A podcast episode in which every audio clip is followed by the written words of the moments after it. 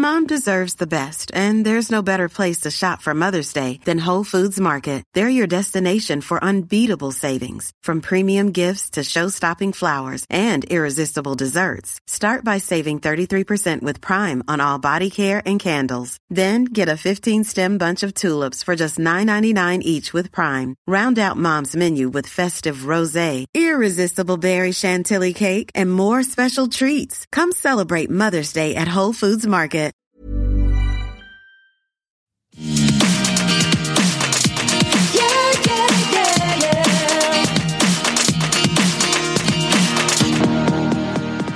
Now, let me ask you, they've come out and said that the brother's going to represent him in your divorce? They just dropped their divorce lawyer, probably because they can't pay him. I'm imagining, you know, Oh. he's probably expensive, but also too, like I can't get a divorce right now. Like I'm legally separated, so my life has moved on and everything is separate, but I can't get a divorce right now. There's so much legal shit going on. It's ironic, but If I was divorced from Tom, I'd have to pay him alimony. I'll stay married, thanks. Well, it's always something, it seems. Yeah, it's a weird time, and I'm really ready for it to be over. Yeah, it's a weird time. Hello, everyone, and welcome to Everything Iconic with me, Danny Pellegrino. That was a clip from this week's Real Housewives of Beverly Hills. A lot of legal information being revealed in that conversation between Lisa Rinna and Bamboozle Jane. And not only that, but we also got a Jamie Lee Curtis appearance this week from the Halloween franchise. She co-stars with Kyle the Splits Richards in the Halloween movies, and the new Halloween movie is coming. And they revealed the trailer this week, so I don't know if you saw this, but of course the week that Jamie Lee Curtis is on Beverly Hills Housewives is the week they reveal the trailer for the last in the Halloween franchise, which is going to be out later this year in October. And we know that NBC Universal likes to do the whole promo. Remember that one scene last season in Beverly Hills Housewives where Michael Myers showed up at her house or something? It was like a commercial. And then, of course, they talked about it on the reunion. Wasn't there like a Michael Myers conversation or something? And that one premiered on Peacock. So it's all, you got to be careful. You don't know what's part of the show and what's promo. I think the Jamie Lee Curtis stuff was a promo. I think they were setting us up for the trailer because the, she appeared and then she just sort of promoted her charity and then left. And then she got the trailer premiered this week online. If you're on Twitter, you saw the Halloween trailer. So I don't know what's true and what's a lie. But what I do know is that I have a clip, an exclusive clip here on Everything Iconic from the new Halloween movie. I'm so excited to share this with you guys because I, I do love the Halloween movies and I think Kyle was the best part of the last one. And so they revealed the trailer and now for the first time ever, you're going to get to hear a little clip from the last Halloween movie. I'm sorry. I, I'm so excited to play this for you all. Uh, it's no spoilers for the next movie. Maybe a little spoiler, a little spoiler, but you know, you'll enjoy it. So just, uh, please enjoy this little clip of, uh, Jamie Lee Curtis as played by Laurie Strode in the final iteration of the Halloween movies. Uh, please enjoy. We're all gonna die. We're all gonna die, and that's why life is so precious to me because we're all gonna die, and I don't know when it's gonna happen. But you I hope not experience soon. joy every day you can. If I died right now, you guys, I want you all to know. You tell everybody that she died sad. That's not really Laurie Strode. That was not Laurie Strode talking to Michael Myers. That was our dear Vicki Gunvalson on the Real House of Ultimate Girls Trip, now airing on Peacock. Ah, I love that show. I love that show, Ultimate Girls Trip. If you're not watching, I'm recapping. This is the last week. We're going to be recapping that too, because I think it's the last week of the show. I'm devastated. Devastated. Uh, we have lots to talk about on Real Housewives of Beverly Hills because I, I gotta get into that Jamie Lee Curtis stuff. Also, Room 23's Diana Jenkins lip licking is rubbing off on me in real life, which is a problem. Is this happening to anyone else? I'm walking around, you know, I was, we're uh, picking apart the fact that she's licking her lips in every scene and I was like, doing an impression, I think last week or two weeks ago on the podcast. And now I find myself throughout the day just licking my lips like that. I'm licking my lips every fucking second like Diana Jenkins from Room 23. It's not okay. It's not okay. And I don't know, I don't know how or why I, I'm doing it, but I need to stop. And I can see now how Diana Jenkins just snowballed and now she does it all the time because it's almost like it becomes a tick or something. Uh, so I need to stop. I'm gonna, I'm gonna be working on that this week. Uh, what else? Before we get into the episode, I do have to mention Lisa Rinna. She's pissed. She's pissed at production, which I don't think you should get pissed at production. I mean, here on Everything Iconic, sometimes, you know, we will pick apart some things that production does. We'll pick apart the editing, and I'm not always proud of it, but we're doing it for the sake of the show. We want the show to be the best it can be. And when it comes down to it, the production is like my family, family. In the words of Caroline Manzo. They're like my family. So although I can criticize my family, I don't want anyone else to criticize my family. So when I saw Lisa Rinna post about production, I got pissed. Again, even though on this podcast, I will criticize production. I don't want anyone else doing it though, because I am very protective of my family. So here's what Lisa Rinna posted on her Instagram story. She posted a, a meme or something of uh, Lisa Rinna and Lois from what looks like 1998. Unclear what year it was. But it was a meme that said, I'm shocked we spent three episodes about the word dark, but only a few scenes shown on real human grief. And grief is spelled G-R-E-I-F. And this is uh, a meme that was posted that Lisa Rinna reposted. And Lisa Rinna wrote in her repost, she wrote, I got one episode of Grace that's it. She spelled Grace, she capitalized the G in Grace as if it's like Grace Adler from Will and Grace, so I'm not sure why she capitalized the G. I mean, you only do that if it's name. You know, she's talking about Will and Grace. I got one episode of Grace. I quite frankly wish Debra Messing would appear on The Real Housewives. I would love it. Debra Messing is very messy in real life. I don't you follow her on Twitter. She's messy as fuck, so we need to get her in there. Her and Susan Sarandon, we need to get them in the Beverly Hills Housewives universe. Uh, but that's not the point. The point is, she also wrote, Lois deserves, deserved and deserved. Wait, I can't read this. I thought I saved this, but it, it said Lois deserved and deserves much more. Something like that. My phone is being weird. I thought I saved this picture. Anyway, she's complaining about how Lois only got a little bit of an episode about, and here's the thing. Like, I mean, I, again, I can't stress this enough. I can't stress this enough that everyone deals with grief in their own timeline and it's weird and it's messy. And I understand. And some of this I think is her lashing out, uh, due to the grief, the process, unprocessed of grief that, uh, Rinna is dealing with. I understand why she's taking this out on social media and she's saying and doing some crazy things on social media because that's what happens when grief. It's not pretty perfect in a bow, but I don't think blaming production, it doesn't really make sense for them to have like three episodes about Lois's passing. And I loved watching Lois, but I'm not sure that she, uh, I mean, even if you think about the Real Housewives, when people pass, you think about on RHONY when Bobby passed, Jill Zarin's Bobby. I mean, Bobby was a large part of the early episodes of the show. And that was what, a few scenes of an episode? I mean, that wasn't even, I don't even think one full episode of uh, Real Housewives New York. And then even other people who've passed, you know, we don't normally spend a lot of time because that's not what these shows are, particularly for like the side characters. And again, I'm so sad and I, my heart goes out to the, the whole family over there, but I just think it was a weird thing to complain about. And again, I think it was just her. Yeah, she's saying some of these things on social media because she's processing herself. She's processing herself. By the way, I got to remind everyone, no tagging. Okay, no tagging the housewives and me in the same tweet or Facebook or Instagram. I don't know why I should have to say that anymore. But what we say here on the podcast, we're trying to have a good old time. We're trying to have a gay old time. So don't go online and tag. I mean, unless it's a really nice thing, then that you're fine to tag. Like use your better judgment. But it's happening quite a bit lately where I'm seeing it's like people are tagging things that I say that aren't maybe the most flattering things. And uh, we're trying, this is a safe space for the podcast, so no tagging online. Just use your better judgment. Unless it's a really nice thing, you can tag. But don't tag and be like, Danny said this about you to a housewife. It's like, come on, guys. What are you doing? By the way, I don't think these housewives want to know what I say on my podcast about them. Just like I don't want to know what somebody says about me behind my back. Let everyone talk behind each other's backs like God intended. Okay. I don't want to know if somebody somewhere on a podcast says some bad thing about me. So don't send it to me. Don't let me know. I don't want to know. And I'm sure these housewives don't want to know either. Baby, keep it to yourself. I don't want to know. Don't do that. No tagging. By the way, I think part of it with Rinna is she's also worried about her job a little bit because I imagine that she filmed the whole season thinking her storyline was going to be the passing of her mother and that they would show a lot of it. And instead, she's getting cut out of a lot of these episodes, which is a product of having so many cast members on this show is that they can't service everyone's storyline. And so we're not really getting much of Rinna. And I'm sure if you're watching the show and she's watching it herself, she's probably thinking like, oh fuck, like am I not going to be around next season? Because they're basically editing me out of all these episodes instead of showing any of my personal stuff. And so if the audience isn't missing someone, they're probably not going to invite him back. Do you get what I mean? It's the greatest bamboozlement I've ever accomplished. Now, we open this week on The Real Houses of Beverly Hills with Dorit on FaceTime with Lisa Rinna, who is lasering her beard. Uh, Lisa, Erika, and Garcelle all got COVID. They all got COVID at once. There's a lot of COVID happening in this episode.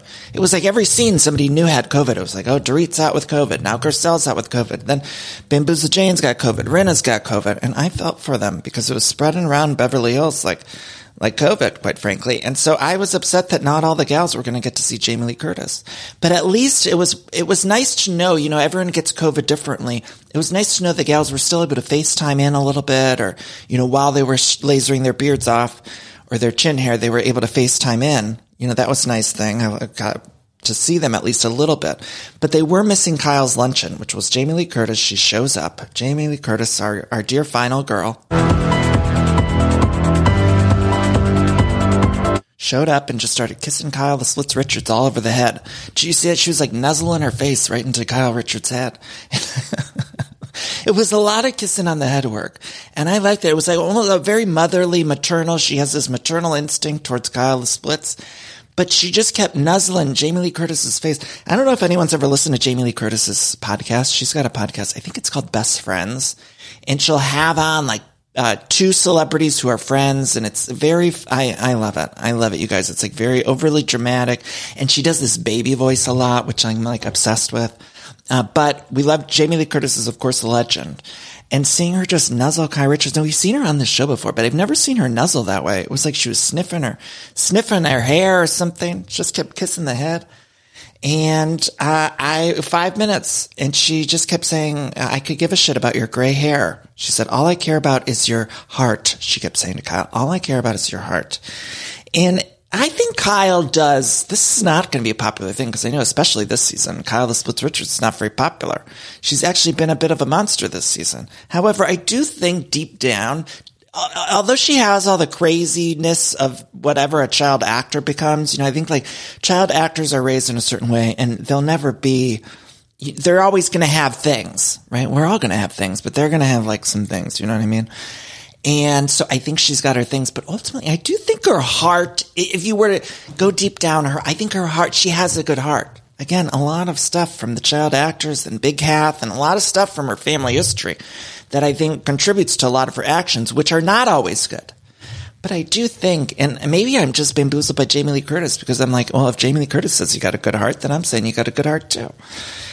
So, uh, you know, she was kissing the head. I was also very attracted to Kyle's Polo Ralph Lauren teddy sweater because I recently bought one of these. The, she was wearing the Polo Ralph Lauren teddy bear sweater. And I bought one of these. It was very expensive. And I bought like an old model. Last holiday season, I bought an old model, or two years ago, I bought an old model. And I love that sweater. It's like very, it's very Polo Ralph Lauren. Very, I like it. I like it. Uh, Jamie Lee Curtis, though, she founded My Hand in Yours. And Jamie reveals, this is very interesting. She says, whenever she arrives somewhere, she sits wherever it's well lit. And that's why Jamie Lee Curtis is a star, because wherever she goes, it doesn't matter if it's a dinner party, doesn't matter if she's at someone's house or if they got table place cards out, she will sit wherever the lighting is best. That's a lesson to us all. And I'm going to be taking that with me going forward. No matter where I'm at, I'm just going to be getting under good lighting. And I do think that's Mariah Carey's secret too. We know Mariah Carey will literally send a lighting team into wherever she's about to be so that they can readjust the lighting for her. And that's a star. That's what I want from my celebrities. And I'm worried, I'm concerned with social media now. We get too much access to a lot of these celebrities. So we see them doing TikTok dances. We see what they're eating at lunch. And, and now with Deuxmoi, we see people sneaking photos of them and all that kind of stuff. And I get worried that we're seeing too much of these people. And I want my celebrities a little bit detached from reality. So I want them having lighting teams. I want them sitting underneath good lighting and disregarding everything else. And so I'm hopeful that we can get back to that. And I, I know now with superhero movies, we don't have stars like we used to, right? Like we, the stars are the franchises. The stars are the characters, right? So Thor is a star, but is Chris Hemsworth a star? I mean, to me, Chris Hemsworth is a star, but I think there's still a large portion of the population who would know who Thor is. But if you're like, hey, who's Chris? Do you like Chris Hemsworth? They'd be like, who? You know, meanwhile, you show them a picture of Chris Hemsworth without his blouse on, and people are going to say, what? And they're going to be excited about it, but they're not going to necessarily know who Chris Hemsworth is. Do you get what I'm saying? And so we need to have this star making system. And I think the path forward for a star making system is to have celebrities who are just a little detached from reality, or very much detached from reality. And I hope Kyle takes that going with her forward. I'm going to be watching where Kyle sits every episode now. I'm going to say, is Kyle underneath the good lighting or is she underneath the bad lighting? Uh, and as soon as the other gals show up, so we have Diana shows up, room 23's Diana Jenkins shows up and completely ruins the mood. I'm sorry. I'm sorry. I just don't like her. I don't like her at all. And when I see her, there's, it feels like when you see her, it just is like this. Like that's what plays through my head as soon as Diana Jenkins shows up. And Sheree shows up. Sheree's great and fun. She demands a hug from Jamie Lee Curtis, which I like. And she comes in with like this fun energy. And that's what I need from a housewife. Like I need a little bit, even as much as uh, Bamboozle Jane and Rinna annoy me every time they're in a scene. They're like, "Hey, bitch! Ah, hey, bitch! Bitch! Hey!" As much as that annoys the shit out of me, and you know it does. You know it. At least it's coming into a scene with energy instead of Diana Jenkins popping in front of the red light and it being like this. That's when I'm like, we need her to get out. We need her to leave. Out, leave right now. Leave. That's what I say in my heart. Leave. I don't want her in the scene. Don't want her in the scene. Sutton also shows up. And I don't think we've discussed this on the show before. we have to talk about how Sutton calls Kyle call, call, call. It's like she says call. And she's like, Sutton sees that her place card is next to Diana Jenkins. And she's like, call, call. And I'm like, her name is Kyle. Sutton, call, call, call. You're sitting, call, call. And it's just call, K O L W or K O W L. How did I spell it? I can't spell today. Uh, Kyle did it on purpose, though. Obviously, she's producing. Kyle's always behind the cameras, you know, the puppet master, trying to get everyone to doesn't like each other, sit next to each other, and then popping out of it. I wish Bamboozle Jane was there because I feel like Jamie Lee Curtis, she's taken on Michael Myers. She can certainly take on Bamboozle Jane, and we need someone to come in and do that. I feel like JLC would have done that. JLC didn't really get in the mix, and I feel like there was nothing to really get in the mix about, right? There was the Diana Sutton stuff, but that's boring. Jamie Lee Curtis knew that was boring. Jamie Lee Curtis is a star. She knows a good script when she sees one. She knows a good storyline. She knew that was not a good storyline. So I bet if Bamboozle Jane was in this scene, Jamie Lee Curtis would have been like, what's the lawyer situation? Where's your divorce stand with Tommy Two Tones? What's this happening? Who's that? What's this lawsuit about? She would have gotten the answers for us. She's taken on Michael Myers. Now she could take on Bamboozle Jane. But instead, unfortunately, Bamboozle Jane got the COVID, so she couldn't make it. And so hopefully, luckily, she felt better later on. Uh, but I was upset. I was upset about it because I wanted Jamie Lee to do something with it. Uh, the only thing that Jamie Lee Curtis did do was have like a QVC esque promo with her stuff. And I'll tell you, I never. Wait, did we mention about how Diana had to exfoliate after lunch with Sutton? What the fuck? What was that? what was that about? What was that about? She said she had to exfoliate. Everything Diana says, I'm like, what? Uh, okay, so Jamie Lee Curtis did this sort of QVC s promo where she's showing all the all the merch she had for her charity line. And she's showing it, and I was never, I've never laughed that hard when Dorit was like getting so excited by everything. So Jamie Lee Curtis would be like, these are the tumblers. It keeps things hot and it keeps things cold. And Dorit would be like, amazing. Oh my God. This is the cheapest wind chime I've ever seen. A dog leash. A dog leash. Oh, that is so chic. Yay. And then Jamie Lee Curtis would be like, this is a candle. This is a hat. That is a really chic candle. That hat. That hat is so chic. she was like clapping like a circus monkey. She was so excited over the fucking tumbler. The tumbler uh, with the logo on it, it was like, Dorit, I know you're a designer gal. And I'm glad she was kissing Jamie Lee Curtis's ass because everyone should kiss Jamie Lee Curtis's ass. She's a Hollywood icon daughter of Janet Leigh. I mean, she's a Hollywood royalty. So I'm happy that Dorit had some respect. Those rest of those gals could have learned something from Dorit. I didn't see no one else clapping for the fucking tumbler except for Dorit. And they were all making fun of Dorit. They were all looking at her side eyed. I was like, the rest of you need to step up your game. Dorit is putting on a show because she knows she's in the presence of royalty. So at least Dorit is showing some respect. That's the cheekest tumbler I've ever seen. And you know, it's like that's what you should do with Jamie Lee Curtis is showing you a, a, a merch tumbler. Okay, the rest of them need to match match her energy, match it. I liked it. And then JLC just left. She just left before anything else happened. She just got her promo in. She was ready for them to debut the trailer in the week that this aired, and then she got out of there. She got out of Kyle, Kyle's house and left, and I was upset. I would have liked her to stick around the whole episode. Would have liked her to go to Diana's party. Would like her to get a diamond. They're giving everyone else a diamond these days. I mean, Diana Jenkins got a diamond. It seems like everyone's getting a diamond. Kathy was finally back this week, and so I felt like Jamie Lee Curtis should have gotten a diamond. Can we give her one? I don't know. Let's get the producers on on board. Give her someone else's diamond. Some of these women aren't working for it. Okay, so we need to give out the diamonds. Um, you guys, we should take a quick break here and we'll come back. We have so much more to talk about. We barely got to this episode. So much more. Uh, find me on social media at Danny Pellegrino on Twitter and Instagram. And thank you to Acast. We'll be right back.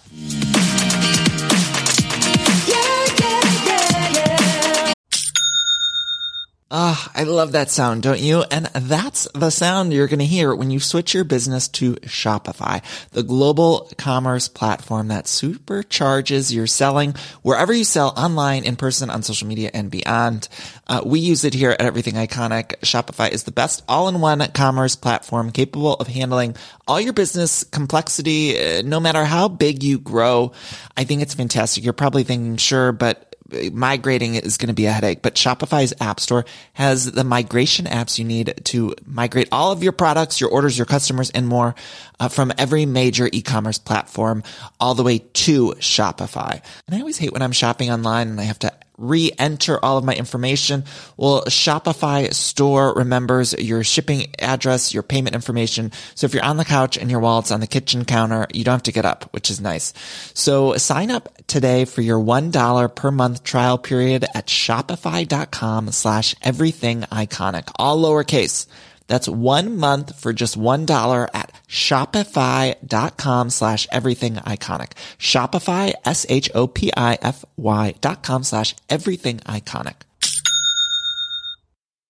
This show is sponsored by BetterHelp. And we all carry around different stressors, both big and small. Sometimes the small stressors are, are, the worst for me because I cannot stop thinking about them when I'm trying to sleep or when I'm trying to go about my day. I keep those little things bottled up and it can start to affect me negatively. Now, therapy is a safe space to get those things off of my chest and figure out how to work through all that stuff. And if you've never benefited from therapy, I think it's time you explore. I think anyone can be helped by uh, going to a professional therapist. It's so incredibly helpful. to Get those coping skills and uh, deal with those stressors. So uh, if you're thinking of starting therapy, you can give BetterHelp a try. It's entirely online, designed to be super convenient, flexible, and suited to your schedule. All you got to do is fill out this quick, brief questionnaire and you get matched with a licensed therapist and you can switch therapists at any time for no additional charge, which I think is so important. Uh, so that way you find someone that you work well with. Now get it off your chest with BetterHelp. Visit betterhelp.com slash everything iconic today to get 10% off your first month. That's betterhelp, H-E-L-P dot com slash everything iconic. And we're back. Okay, so after Jamie Lee Curtis was doing all the tumbler work and like showing off her merch, then it was revealed that Diana Jenkins gave 25,000. She matched what Kyle was giving to the Kyle and JLC fund. She matched it and gave 25,000. And then JLC left. And I thought it was so interesting because 25,000 is a lot to donate. And I got to give it up to Room 23's Diana Jenkins for donating 25,000 to this nice children's charity. I thought that was a great gesture. However, I don't like that it throws off the dynamics because now Splits Richards got to suck up to Diana Jenkins as she's already been sucking up to her. And that's already been a problem on this whole season is like they're all siding with Diana Jenkins. And I've told you that it's because of the money. Because Diana, they all think she's got more money than Sutton. So of course they're going to side with her. They side with the money. And so now that Diana has given out 25K willy nilly, just throwing out 25K to whoever wants it, now all of them are going to start siding with Diana Jenkins even more than they were before. And that's a problem for me and they're going to want to keep her on the show because of course you want to, if I had a charity or anything, I would of course want to keep around whoever gave 25k. And how can you criticize someone going forward? It's not nice. If somebody had just given me $25,000, I can't even fault Kyle for it because if I had a charity, uh, I love the Brain and Behavioral Foundation. If one of the listeners out there wanted to give 25,000, I would have to love the listener forever and ever and ever. I couldn't say a bad word about them. And so imagine Kyle's on this cast, Kyle's on this cast with Diana Jenkins, gave 25K to her charity.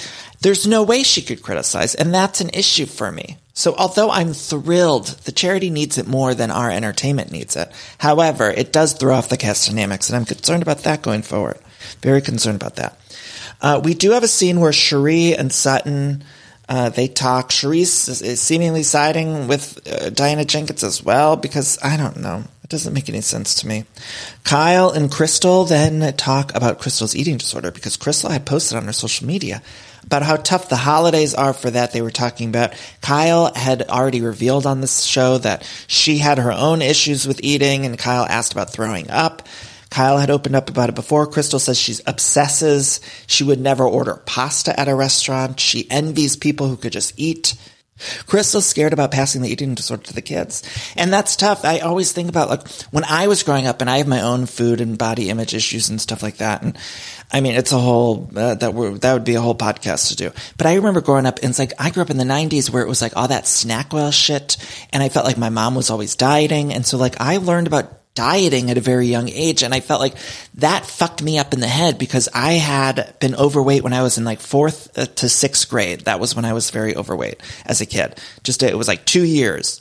And I remember during that time I had to go on like this big diet and I had to learn about diets, but I didn't learn about it in a healthy way. I never learned about nutrition. I learned about like eating rice cakes and SnackWells and having to like lose quick weight. I mean, it was like a, a fucked up time. And so, I think parents do pass that down. And I don't blame my parents. I think my mom did her best and she didn't really understand how to like teach a kid how to lose weight. And I think that was part of the era of like, well, this is how you lose weight. You buy the cookies with the green box and you eat a rice cake and then that's it. Instead of learning like a balanced plate of food or something, how to eat and, and I learned crash dieting at a young age. And so then growing up, I always only knew how to crash diet. I knew how to take it too far or take it uh, not far enough. It was like there was extremes because that's what I grew up learning. And I think you do have to worry about what you pass on to your kids. Are you teaching them the good habits? Are you teaching them about nutrition and food? Or are you teaching them about crash diets and and unhealthy ways of coping with your body image and all of that kind of stuff. So I don't know the answers. I don't know the answers, but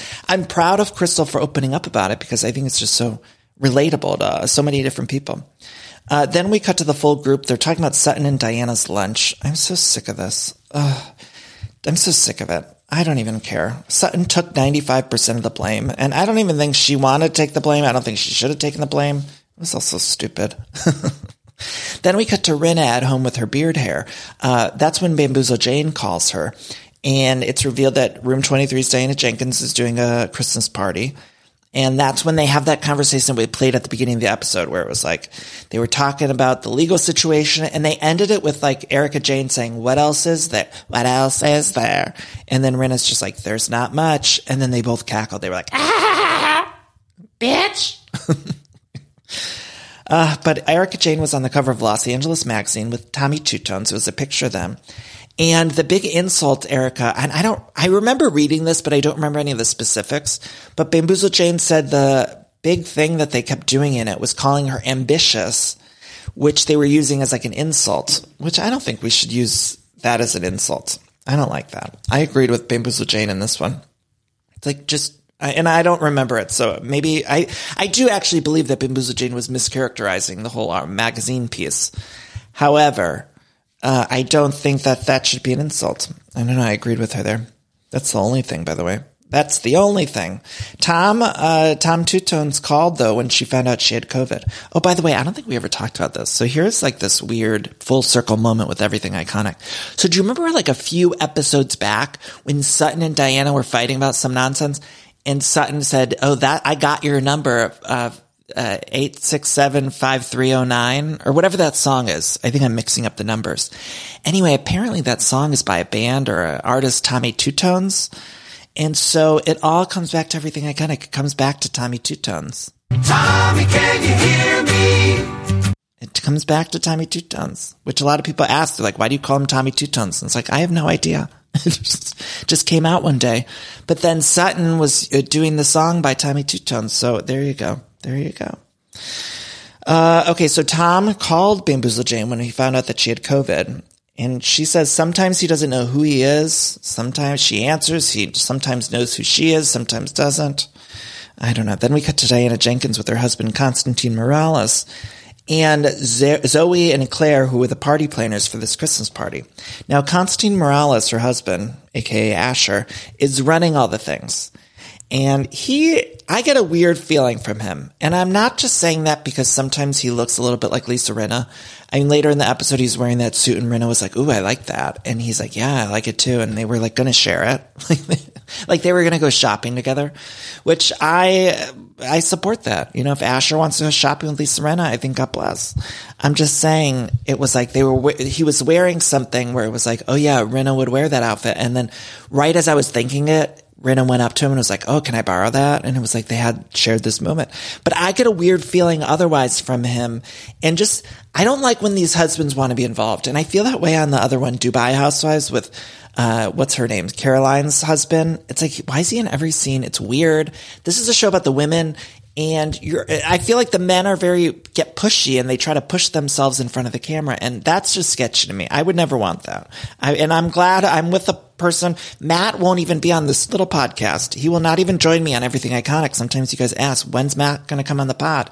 He's not interested. He likes doesn't want to be involved in any of it. He doesn't even listen to the show. He just doesn't want anyone to know who he is or look at his way or anything. He's very shy and i like that. And when I see these men on these housewives, when they're trying to get in the mix and trying to get on the camera and they're trying to plan the parties and everything, it's like I get a weird vibe from that man. And I'm not sure what. I obviously get weird vibes from Diana Jenkins as well. Uh, but when I see the husband trying to plan the party, I don't know. I feel like this. It's like I feel like Asher's gonna like slink into scene with that music playing in the red suit, the red power suit. anyway, what else happened? Oh, uh, I do want to say that I like Beverly Hills Housewives at Christmas, but I, I'm starting to feel like we need to flip a little bit. Like, remember back in the day, Jersey used to be filmed at Christmas time. And then I think like Beverly Hills used to be filmed at summertime. And then they kind of flipped and I'd like them to flip back. I'm sort of tired of Jersey at summer. I'm tired of the Jersey Shore. And oh, by the way, Jersey's going to Ireland. They're in Ireland now, so they're finally going on a big international trip. I cannot wait. So excited. Uh, and I love Jersey. I just am ready for Jersey. I want to see the Christmas time in Jersey again. Like I miss that kind of seeing the snow and and Teresa throwing out her sister-in-law's sprinkle cookies. And like, I want that vibe back on Jersey. And I kind of feel like I'd like the summer vibe back on Beverly Hills. Like, I want to see them kind of like sweaty in the scenes. And like, I, I don't know. I'm like ready to see a little shift. I'm ready to see a seasonal shift here. Uh, but th- I don't know how we get that going. I don't know how that happens, but we need to kind of flip up the seasons. Uh, Kathy Hilton, we finally see Kathy Hilton again. Finally, it's been what, nine, ten episodes and her house was on Architectural Digest. If you haven't seen it, she filmed during the holiday season. It's a it's a ride. It's a wild ride. Kathy Hilton's house at the holiday season. Go to YouTube, Architectural Digest YouTube. It's fantastic. Uh, Kathy's got Paula though, who Paula used to be known as the lady. Remember Kathy used to call this woman the lady and she didn't know her name. And so then remember everyone kind of like got mad at Kathy because they were like, Oh, you don't know this person who's obviously worked for you for a long time. You don't even know her name. Like that's fucked up. And so now in this season, Kathy shows up her very first scene. She's like saying, Paula this, Paula that, Paula this. Hey, Paula. hey, Paula. Which was a great show on Bravo that should have been renewed for 100 seasons, but only lasted one. That's not the point. The point is, Kathy kept saying, Oh, this is Paula. Hey, Paula, come here. Paula, bring us the butter and the caviar. Paula, do this. Paula, do that. And it was like, Oh, that was so interesting because everyone shaded Kathy for not knowing this woman's name. She just called her the lady. And I love this house. I love Kyle showed up in a very cozy sweater. And Kath says that Kyle's hard to get a hold of, but then Kath doesn't even have a phone. She lost it. And, oh, you guys get this. This was so good. This was so juicy. Kathy blocked Kyle. she blocked Kyle. Oh, I loved it. I loved it. She just blocked her. Her phone, she blocked her. She decided, I don't want to talk to my sister Kyle, the Splits Richards anymore. So I'm going to block her. And so Kyle, she even in the scene goes to call Kathy and it goes right to voicemail. And it's like, that only happens if you block the number. So what happened that they blocked the number? Obviously these two sisters hate each other.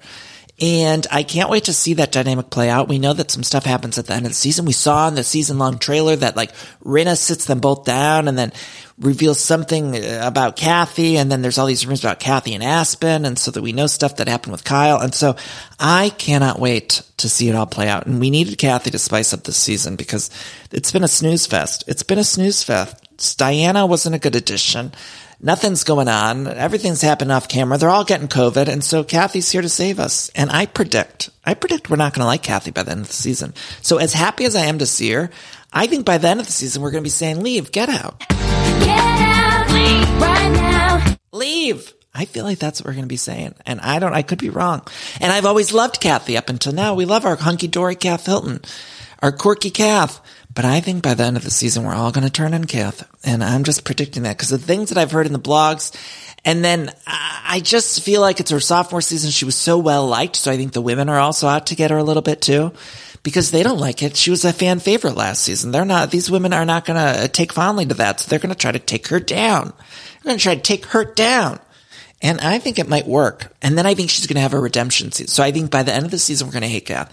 And then, of course, Bravo likes to put us on that roller coaster. So then I think next season that she's going to come back swinging again and we're going to like her. That's my prediction. Uh, anyway, Kathy serves Kyle up. This is some rich, rich shit. A rich shit thing. Kathy serves him a baked potato. Now, I've had plenty of dinners that have just been a baked potato. So this is not the wealthy part of it. The wealthy part of it is that she served a baked potato. Cause actually, when I have a baked potato, it's like when you don't have much food for the week or whatever.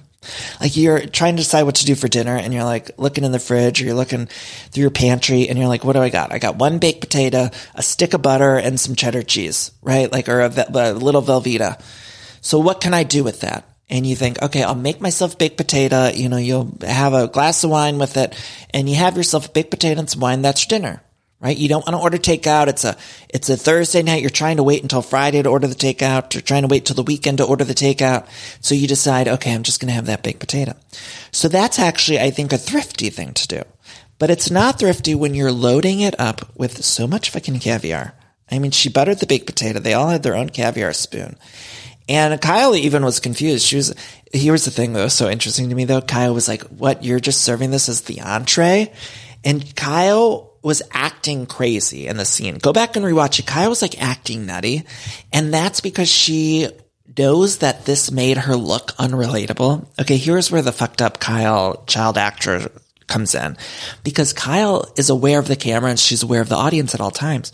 So Kyle was like noticing like, oh fuck, this makes us look so unrelatable that my sister in this really rich house is serving a baked potato, baked potato. Why do I want to say baked potato? Kyle serving a baked potato and she's serving it with all this caviar. And so Kyle knew that that made her look unrelatable. So she was doing all these like weird faces and she was doing all these like laughter. She's like, what are you doing, Kathy? Is this the entree? and she was like doing a fake laugh and like acting really nuts. And that was because she has had a baked potato with caviar. Don't get it twisted. She's married to Maurice. Maurice got agencies all across the country, all across the world. She's got, they got the agencies. They're rich. They're rich. They're stealing houses left and right. She stole Kim's goddamn house. And uh, she's got a bunch of houses on her own, and they're selling a bunch of houses with the agency. So they're rich as fuck. So you know Kyle's eating a ton of baked potatoes with a whole shitload of caviar on top. But she also knows that you can't do this on a reality show because then the whole audience is gonna be like, "Oh, we thought we related to this woman, and now she's just sitting there eating all this caviar and a big potato." So it was like all these weird Disney Channel faces and like weird laughter. And that's when Kyle loses me. I was like, like, oh, that's fucking nuts. So then speaking of fucking nuts, Kath also says she's so overwhelmed by wrapping gifts and her fingers hurt from wrapping. And then she says, uh, and I quote, someone peed on my sofa the other night. Sit tight, little bear. We need to talk about this for 45 minutes. Who was in Kathy Hilton's house and just peed on the couch? Peed on the sofa. And Kyle asks, she's like, oh, was it an animal? And Kathy's like, no. But then we get no other information. What the fuck? Why didn't somebody step in and say who peed on your sofa? Why didn't one of the producers ask Kathy in a confessional who peed on your sofa? Why did we get no other information about who peed on Kathy Hilton's sofa? Can we look into this? Can we get some legal team on this? I need someone to look into who peed on Kathy Hilton's sofa. Somebody peed on it and I will not rest until I find out was it one of Paris's friends? Was it Rick? Oh, did Rick just show up one night? He was drunk as a skunk from the country club and just showed up and started pissing all over the couch? Who was it? Vicki Gunvalson, she's been known to piss in her pants a time or two on the bed uh, when she's visiting Andalace and whooping it up. Was it her? Was she at Kathy Hilton's house and she pee on the sofa? Who peed on Kathy Hilton's sofa? Who did it? out, if you're out there listening, I need to know if you have any answers. You need to DM me. You need to send me an email. You need to let me know. And I'm going to go to bravotv.com for more information. They better have some more information there. Bravo always is telling us to go to bravotv.com for more info. That's the info I want at bravotv.com. You hear me, Bravo? You need to let me know. Somebody tell me who is pissing on Kathy's sofa. Somebody, anybody. Was it Bamboozle Jane? She's been getting drunk. I could picture that Bamboozle Jane showing up at Kathy's house in the middle of the night and pissing on the sofa. Remember, she wanted Garcelle to pee on the new girl. Go pee on the new girl. So maybe uh, Erika Jayne just showed up at Kathy's house and like, I gotta take a piss, and then like left. Could you imagine just Paul lets in uh, drunk Bamboozle Jane, and then Bamboozle Jane just pisses and she's like, I gotta go. And then she like runs out. Like that's in my head, that's what happened. So I'm gonna need more answers to clear that up. Otherwise, I'm gonna assume that that's exactly what happened. Bamboozle Jane and Mikey Minden had a night out in West Hollywood, had a, a couple too many drinks and some poppers, and they showed up at Kathy Hilton's house and just started pissing on sofas and then left like a prank. Couldn't you imagine like they're out at one of the WeHo bars, you know, one of the gay bars in West Hollywood, Bamboozle Jane and Mikey Minden. They're like, what should we do next? And then they're like, oh, let's go prank Kathy. And then they go to Kathy's house and they piss on the sofa and they leave. You know, Rick lets him in. Kathy's probably asleep or maybe Kathy was out of town or at Paris's house doing something. And so Rick lets him in and Bamboozle Jane just sort of sneaks in. You know, she saunters in in one of Mikey Minden's get-ups that he designed for her and she just goes to the bathroom, takes a takes a number one, and then leaves. That's what I picture happening. So I'm gonna need answers. I'm gonna need someone to let me know. Uh, speaking of Mikey Minden, we do see him doing gay magic on Erika. He says, "I'm gonna do gay magic." And she makes him get a drink. Mikey Minden's like, do you want a drink? And she's like, yeah, I've had one too many drinks before and I might have too many tonight. Ah, you know, she's like getting excited to drink again. And I thought she would stop drinking on camera, but it seems like she's not letting up. And I actually, I support it for our entertainment, but it seems very problematic. You know, and it reminds me of the Real Houses of New York. Like, you know how we watch RHONY and we're like, oh, this is so fun that they get this drunk. But then also, if you step, like, take one step back, it's very problematic because you're like, oh, they shouldn't be drinking anymore, you know? you're like, oh, I love Sonja drunk, but like, maybe this is a problem. Like, that's kind of how I feel like we're at with Bamboozle Jane. Like, oh, it's kind of funny to watch, but then if I take like one little step back, I'm like, maybe this is a problem. So it's definitely a problem, but I'm going to keep watching it. Uh, then we cut to Diana's house. Diana is dressed. Okay. Okay. Wow. We got to talk about what Diana, room 23's Diana Jenkins is wearing at her Christmas party because the only way that I know how to describe it is, so it was like this black sparkly thing that showed no skin. The only way that I could describe it is, you know, the movie Sister Act. It had a sequel called Sister Act 2 Back in the Habit, one of the great movies of our time. Of course, uh, starred Lauryn Hill, Jennifer Love Hewitt, uh, and of course our nuns, Kathy Najimy, Whoopi Goldberg, the whole nine, the whole crew. Whole crew is back together again. Nothing better. Now that movie, the sequel, opens with uh, Whoopi Goldberg's character Dolores Van Cartier, also known as Sister Mary Clarence, uh, she went undercover in the first movie as Sister Mary Clarence. She got a affinity to the nuns. And in the opening of the second movie, the nuns go and visit her in Vegas. So now Dolores Van Cartier is headlining in Vegas. She's headlined in one of the casinos doing this big show where she's performed this medley of hits. And in the medley of hits, she does an homage to her time undercover as Sister Mary Clarence. Okay. Are you with me? Now, this is a journey. This is a journey, so I, I, hope you're with me. Those of you who have not seen these movies, obviously you're in the wrong place because I feel like everything iconic listeners have seen both Sister Act movies countless times. But if you haven't, you need to go do it. So anyway, she does this medley in Vegas. Uh, Whoopi Goldberg's character, Dolores Van Cartier, as Sister Mary Clarence, does a nun medley where she's wearing a sparkling habit. Okay. Are you with me? Where it's a sparkly habit and she performs uh, I will follow him, I believe. And this is in part two. And then she gets off stage, she greets the nuns and the nuns bring her back and she, they're like, you gotta come help us at the school because we need a teacher. Our school's about to close down. Then they go to the All-State Music Competition 1993. They perform medley hits and they end up winning and keeping the school open. They win the trophy and Lauryn Hill and her mom, uh, who her mom had told her she shouldn't sing. She said she's always going to be singing your shoulda, coulda, wouldas. And ultimately the mom played by Sheryl Lee Ralph ends up supporting the daughter Lauryn Hill and says, Oh, I didn't know you could sing, baby. And then they uh, develop a a nice relationship at the end. The school goes on to fame and fortune and glory. And that's where we're at at the end of Sister Act 2. Now, Back on the Real Houses of Beverly Hills, room 23's Diana Jenkins is dressed like Dolores Van Cartier in that sparkly habit.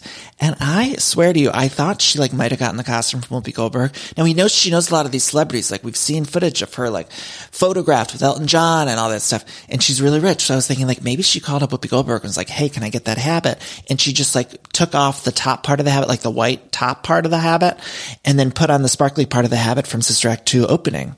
That's what I think it was that's what I think happened. Anyway, that's what she was dressed like. That was a real wild journey, wasn't it? I'm sorry. You guys, you turn into everything iconic. You're going to get a full uh, description of the movie Sister Act 2. That's what you get when you turn into this podcast. So take it or leave it. Get on the train or get off. Choo choo, baby. Choo choo. I love decorating the house and getting furniture, but sometimes it could be overwhelming to design a space. And so luckily I'm here to tell you about a company called Cozey. Now Cozey is fantastic, a North American company that thoughtfully designs furniture made for modern living. Now, Cozey strives to provide the best furniture shopping experience with elegant, super high quality products, plus fast delivery and easy assembly, which is really important to me because I do not like putting together furniture. So the easier, the better for me. Now, Cozey offers beautiful, customizable sofas and sectionals that are made to adapt in time. This means customers can add seats to the sofas over time. Maybe if you're extending your family, you might want more space on the couch.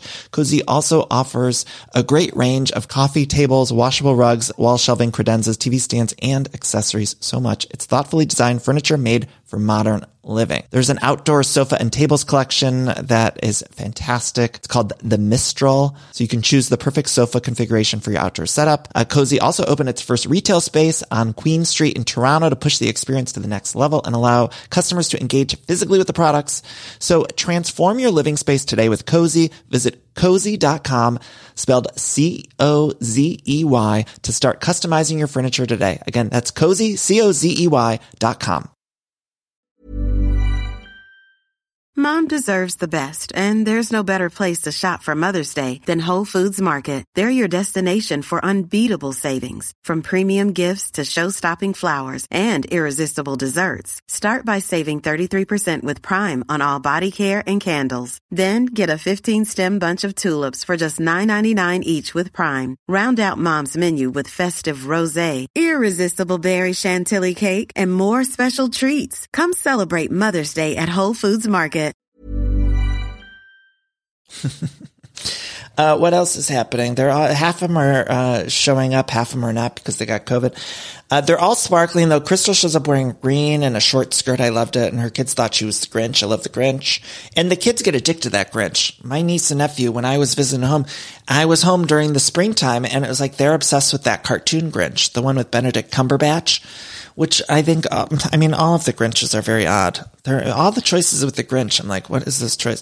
I mean, of course, you guys know how I feel about the Jim Carrey live action Grinch. Totally unhinged. Totally unhinged. And then they did another one, computer animated. And I think they need to leave the Grinch alone because the original Grinch is still the best. The original cartoon is the only one that matters. And yet they still just keep on making them. And I know they're going to keep on making them. Uh, anyway, uh, Crystal and Erika Jayne start talking about the that this was so weird, you guys. So Bamboozle Jane was like drunk a little bit or tipsy, and she's asking Crystal all about this stuff about her eating disorder, and it's very weird. And Garcelle was there too, and Erika said, like, I always, I always think to take laxatives and get rid of it because she was asking, like, Crystal, do you throw up? And Crystal's like, yeah. And she's like, well, I think you should just take laxatives. Like, she said something sort of like that. Not exactly. But Garcelle's like, wow. But then also I was like, Garcelle, why don't you call it out in the moment? Like sometimes Garcelle bothers me because she like won't call out something in her confessional. She'll say, I can't believe Erika was saying that and doing that in the scene. And then in the scene, she's not saying anything to Erika. And I'm like, Garcelle, you should have said something because it was weird. And maybe she will next week. Obviously it ends. And so Erika was asking like, have you sought treatment?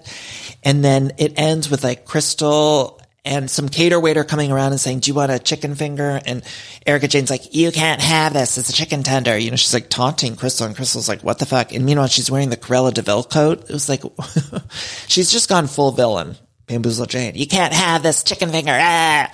You know, and she's just taunting her. And then it ends with to be continued. And then there's an eating disorder disclaimer. I mean, I felt so much whiplash by the end of that. Wasn't that the craziest fucking end of an episode? Where it was just, we're at this Christmas party. They're all dressed like the Grinch. And then we're talking about eating disorder. And then Erika Jayne's running around like Glenn Close in 101 Dalmatians movie and just like, you can't have this chicken finger. Ah. And then to be continued. If you have a problem with eating, call this number. It was like, what the fuck? Like it was all so nuts. And Rinna's always doing that thing where she's like explaining how Diana's rich. And it's like, okay, we get that Diana Jenkins is rich. And every time Rinna is in the scene with Diana Jenkins, she's like, she's rich, honey. She's rich. This is a rich party. I don't know if you know this, but this is a lot of cash. She spent a lot of cash on this party. And it's like, okay, I get it. Like she spent a lot of cash on the party. I get it. I get it. But she's also wearing an old costume, Sister Act 2. Okay.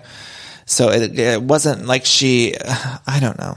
I don't know. Rinna's annoying me this week. I'm sorry. Uh, also, Neurobliss drinks. So that's Diana's drink line, I guess which was sort of featured in this episode, but then we don't really get any information about the Neurobliss drinks. And I've had these Neurobliss drinks because they sell them at the grocery stores here. And I had, they are like, each one says something like rest, relaxation, or stress. And you, you're supposed, it's supposed to help you. And I think it's, I don't know.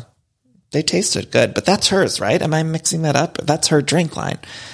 I don't know. I think now with these housewives, they come on the show and they don't want to talk too much about their brands because they don't want Bravo to own it. But then it's like we get this weird in between where their their products are there, but they're not explaining that they own the products.